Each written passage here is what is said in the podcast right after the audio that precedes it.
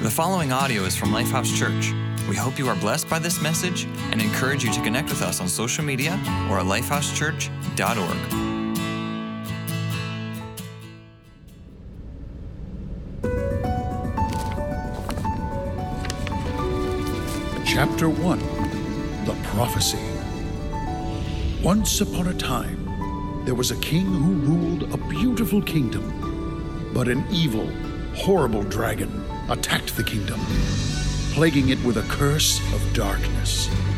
The king was heartbroken and determined to find a way to restore those trapped in this darkness. He promised his kingdom that he would return and save them from the curse. But he knew that it would not be easy. Sounds pretty familiar, right? A kingdom at peace until a villain, a dragon, in its own malevolence decides to destroy that perfection. And why?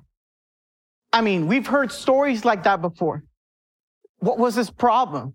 Why would such a majestic creature in its own right want to cause devastation and chaos to a people that meant nothing to him? Well, I don't know what his problem was, but I know about our problem. I know about our dragon. Our dragon, the serpent, oh, he is very real. And he brings very real chaos and devastation into our world. And it would be very easy for us to put all the blame into that villain. But as we see in the story, and as we see in our own lives, the villain isn't always swooping from above, but it's burning within. Our dragon, it didn't breathe fire, it breathed lies. And those lies cost us to sin and scorch our relationship with God. Our dragon is sin. Sin is our incinerator. And it didn't just break us, but it also broke the heart of our King, our God. And this wouldn't be a happily ever after story. But God didn't allow it to end here. And as we turn through the pages of the story of scripture, the story of prophecy, we see the promise that God, our King, would restore what was broken. He says that if our sin is blood red, it will be white as snow. If it's like crimson, it would be like wool. And even though our undoing was our doing, we would not have to fear the penalty of the curse, but would have faith in the promised king. We would escape the dragon's fire only if we would seek the king's forgiveness. Only then we would have the fulfillment of the promise. The people in this story, they long for that promise. Oh, how long they waited. And they continue to wait with the dragon looming from above and the curse of sin burning within. Chapter 2 The Arrival The citizens of the cursed kingdom had begun to lose hope. They felt isolated and lost, not knowing when their king would return to defeat the dragon and restore what had been broken. Just as they were beginning to feel that they would never receive help, a glimmer of light appeared as a knight in shining armor, riding upon a white horse, arrived at the gates. Would the promise of a hero be enough? Enough for a kingdom in despair, in fear, in hopelessness? Enough to give people joy in their moments that matter so much? Enough to lift their heads and their spirits as they look forward to a king that would come and make things right? Or would it not be enough? Would what their eyes would behold be enough proof that their king loves them and cares for them. And if it would be enough, oh, how they must have waited and longed for that day. Then, then the day arrives. The hero arrives. That's right. This is the moment you await in a story where you can't wait for the page to turn because the story takes a turn. Stories are wonderful, aren't they? I mean, I hope during this season you're reading stories to your kids at night around the Christmas tree, at the table, or maybe listening to stories as you drive home from shopping. You know, Christmas shopping that too often feels like, like as chaotic as some epic quest, but you did it. You made it. Yeah, you made it to Christmas Eve. And Christmas Eve is that page that we can't wait to turn because Christmas Eve is the story when the hero arrives. You see, Christmas Eve is a real story and a very personal story found in Scripture, where the king promised to send a hero to save the day. The story began as a promise, as a prophecy. If you go back to 700 BC, a time when the prophet Isaiah foretold of a coming king. He, he foretold it to a people not uh, living confident, not in victory, but in frightening despair. And he foretold of a hero, a knight that would come. If you read Isaiah chapter 7, verse 14, it reads this way Therefore, the Lord himself will give you a sign. God will show up. God will send you a sign. The virgin will conceive a strange sign and give birth to a son and will call him Emmanuel, which, when translated, means God with us. These words, this promise, this sign, this son, written to a people in despair, war torn and war afraid, desperate, feeling like God was far away and distant. It's not just that God felt far away and distant, God seems far away and distant at times from you, from your brokenness, and from your deep aloneness. And in these moments, emotions and fears and troubles creep in like the dragon lurking in a fairy tale story. And in those moments, in your darkness, in your aloneness, when troubles feel like an evil dragon, God seems far off distant, nowhere to be found. But the story takes a turn. God shows up, and here is the key. Here's, here's the moment in the story that we've been longing for that the King of heaven, the Father of all, sends his hero son, not just a son, the Son the Son of heaven, the Son of God. And the only response we can have is that we not only turn the page on the story, but we trust the promise. We trust the arrival of the Son. That's right. We don't just hear the prophecy, we don't just hear the, the promises, we don't just hear the sign or hear the story. We let it adhere to our hearts in our darkest times, our deepest hurts, and our most tragic moments. See, when we trust the arrival of the Son, we trust that the Son brings hope. Behold the arrival. Chapter 3 The Prince. When the prince learned about the curse on his father's kingdom, he knew what he must do. As heir to the throne, he understood that he possessed the courage and strength to slay the dragon and free those trapped in darkness. He knew that it would take great sacrifice, but he willingly donned his armor, his shield, and his sword to face the enemy, ready to do anything in his power to restore peace to the kingdom.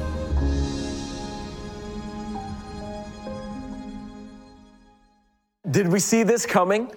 That our hero, the one that would save and rescue the kingdom, would come from the kingdom. How unexpected that the savior of the story is a prince who leaves luxury and lowers himself in order to lift up his people into the light. And this is the promise that the citizens of the kingdom hope would come to pass. For the people who walked in darkness will see a great light. For those who lived in the land of deep darkness, a light will shine. In the song that we just sung is a lyric that says, Behold, what light has come, and the dark cannot contain it. The Savior of the world is finally here. Just like the prince in the story, Jesus came into our dark and dying world to rescue us, you and I, from our sin. And Jesus knew this truth that in spite of all of the suffering, in spite of all of the evil that you and I would experience, nevertheless, that the time of darkness and despair will not go on forever. No, you see, although the curse of humanity seems hopeless and endless, we can stand on this truth that night does not last always. Night will not last forever. The dawn will break and the cold will be replaced with warmth. That that is our hope that we have in Jesus. That, that is the moment when the light broke through the dark kingdom of humanity. And this this is foretold as a celebration of everything that Jesus would be for you and I upon his arrival. For unto us a child is born, to us a son is given, and the government will be on his shoulders, and his name shall be Wonderful Counselor, Mighty God, Everlasting Father, Prince of Peace. And his government and his peace will have no end. There's our prince. There's our rescuer. He has the power to defeat the enemy. But wait, Jesus is referred to as the Prince of Peace. Just like the prince in the story, our Savior knows exactly what it will take for those whom he loves to experience a happily ever after. And so he puts on his armor as a symbol of battle, and his conquest is one of peace. That's right. Jesus is the mighty God. He is the warrior. He is our great defender. He is our divine commander, the one who commands all of heaven's armies. And he goes before us and he is mighty in battle. Jesus is the everlasting Father. His love has no end. He is not confused. He's not changing his mind about you and I. He is steadfast and dependable, and he leads us with the compassion, the provision, and the protection of the Heavenly Father. He's always there. He never leaves us nor forsakes us. He's the wonderful counselor. He's our guide. He's highly regarded and trusted. He's our distinguished advisor. And we want his voice to rise above all the other voices as we seek his guidance in the midst of our storms, in the shadows of our life. And that's right. He is our Prince of Peace. He is the one that leads us with justice and prosperity. May we experience His guidance as we invite Him into every aspect of our life and we experience His peace. Peace on earth and goodwill towards men. We hear that often especially during this time of the year in familiar songs and scripture reading, don't we? Because th- this is a, a peace that we all long for, especially during the holidays. And so, in this Christmas season, as we celebrate through this candlelight moment, what it symbolizes is the light and the hope that Jesus brings to you and I. Just like in our story, our knight in shining armor brought light and hope into his kingdom. And so today, as you join us from home together in this celebration, would you grab a candle? And as you begin to light your candle, would it symbolize Jesus illuminating the darkness? And as you light your candle, I want to invite you, would you join us in singing a song of celebration as we're reminded of the arrival of Emmanuel, God with us? Chapter 4 The Promised King. What if a curse is so devastating that the only way to save the kingdom is through a sacrifice? What would compel a prince to rush headfirst into danger, knowing it would likely cost him his life? How could a loving father volunteer his only son for battle that would require him to face a fearsome dragon? As the prince approaches, he realizes that the only way to truly break this curse and to bring light to the darkness he is to position himself as a lowly peasant, entering the gates in a way that the dragon would least suspect.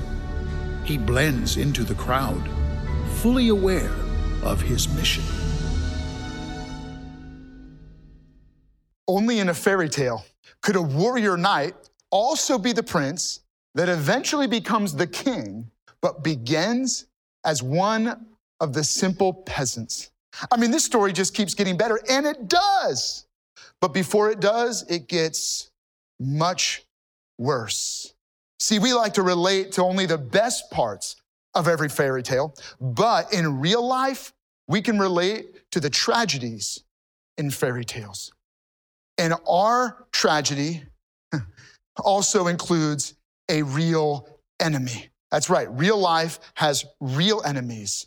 And our real enemy is like a villainous dragon, Satan, who leverages our worst weapon or our worst enemy, which lives inside of each one of us, which is our own internal spiritual corruption that separates us from our King, God, and his kingdom, setting us up for a forever far from God. See, Satan breathes fire every time we breathe a lie.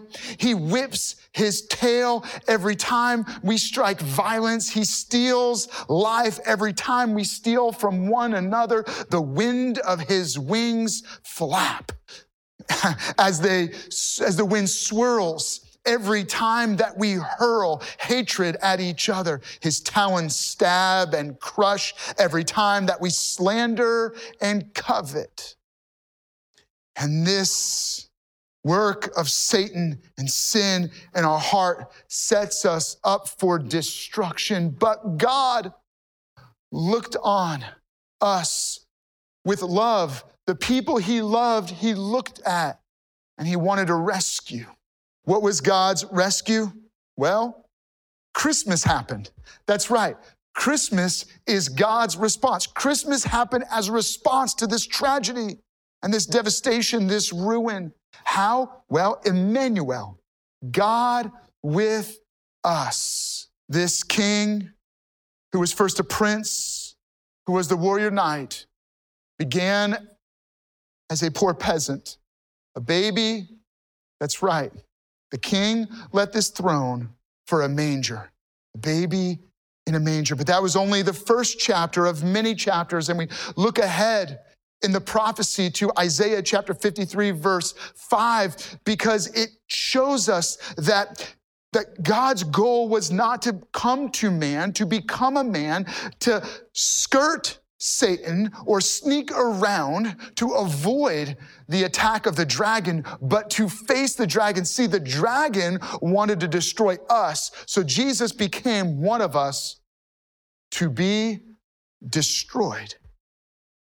He became one of us to take on our fight with sin and Satan. So when you read the prophecy, it reads this way But he was pierced for our transgressions, he was crushed for our iniquities. The punishment that brought us peace was on him, and by his wounds we are healed. See, Jesus took on the cross and death, the dragon's bite on our behalf, and he died.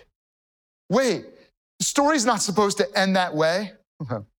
Who said anything about this is how it ended? No, it didn't end that way.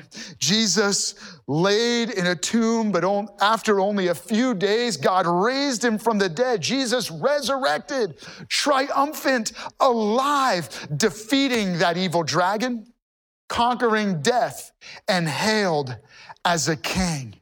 And for us, we respond what love, what love of God. It's what unimaginable love, the kind of love that's only written about in fairy tales. No, the kind of love of a real God written into a real story that you and I are invited into. It sounds like it's too good to be true, but it's our story.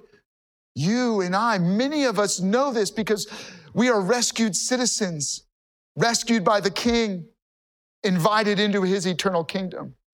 But this rescue is for everyone. In fact, I want to invite you to become one of the rescued citizens of heaven, right? You're not just uh, in our audience, you're not just joining us online, you're not just watching. You're not a bystander in the story. You're invited to become part of the story. That's right. We're inviting those of you in the audience to step into the story, those of you online to join us in the experience of a God who loves you. Can I encourage all of you to close your eyes for a moment? And as you're closing your eyes, I want to invite you would you be willing to receive the real gift of Christmas forgiveness and new life? And if that's you, I want to encourage you if you're, if you're in person with us at our campuses, would you raise your hand and say, That's me? I believe in Jesus and I want to receive forgiveness in your life. And if you're joining us online, you can click the link letting us know that you're making a decision to say yes to Jesus. For those of you that are raising your hands, we're going to put a card in your hand. We're going to encourage you to fill that out and bring it to uh, the next steps display as you as you head out but i want to encourage you right now you're saying yes to jesus can i pray with you right now jesus thank you for loving us so much that you came to the rescue, that you gave your life to give us life. And the greatest gift we could ever receive is forgiveness and new and forever life. We believe in you by faith. In Jesus' name, amen. A king, a kingdom, a prince, a knight. Sounds like the perfect tale just to read before saying good night. A vibrant knight in shining armor to a silent night where a manger harbored. In the shadow of the dragon's wing, the kingdom was darkened until the true tale now has prevailed. Let every ear now hearken the good news, the greatest news. Those who were wise came as he arrived as the one called the King of the Jews. He grew to become the king of the confused, as the elders and chief priests didn't see him as the king of their views. When he entered the temple as king right on his cues, and read the scroll of the prophet proclaiming himself as the king of the scriptures infused. Isaiah chapter 61, verse 1 and 2, the king read through The Spirit of the sovereign Lord is on me because the Lord has anointed me to proclaim the good news to the poor, those trapped behind doors. He has sent me to bind up the brokenhearted, to proclaim freedom for the captive and release from darkness for the prisoners, to proclaim the year of the Lord's favor. All hail our Savior. The year of the Lord's favor is upon us. Let all who seek to be restored to his kingdom now trust.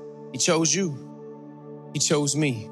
Not a fairy tale kingdom, not one of make believe, but one that he did make, and I believe. I believe that he was the king of the Jews. He was king of the disciples, the James, the Johns, the Simons, the king of the Andrews, the king of the sending them out, the king of the two by twos, the king of the walk on water, the king of who needs canoes, the king of the refused, the king of the accused, the king of the arrested, the king of the beaten, the king of the bruised, king of the abused, the king of the cross, El Rey de la Cruz, the king that gave his blood, the king of the transfused,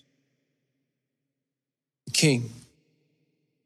In the pit of the dragon, the king in the grave that ensued king, a prince, a knight, a servant, the king. King. The king? The king. The king. The king king in the grave that ensued until he became the king of the grave I refuse. The king of the break chains, the break free, the break out, the king of the breakthroughs. The king of the victory, the king of the I will not lose, the king of Christmas, the king that I choose. And if you believe today, you have his forgiveness, his grace, his hope for an eternal stay this Christmas season. Will you share the true tale? Will you share Jesus? The king to a prince, to a knight, to a servant. How compelling. This is a story worth telling. This is a story worth living. This story is giving joy to every man, woman, boy, and girl. This story is joy to this kingdom. Nah, joy to the world. Thank you for listening to audio from Lifehouse Church. We believe that through Christ, life change happens here. So we invite you to connect with us further by visiting lifehousechurch.org.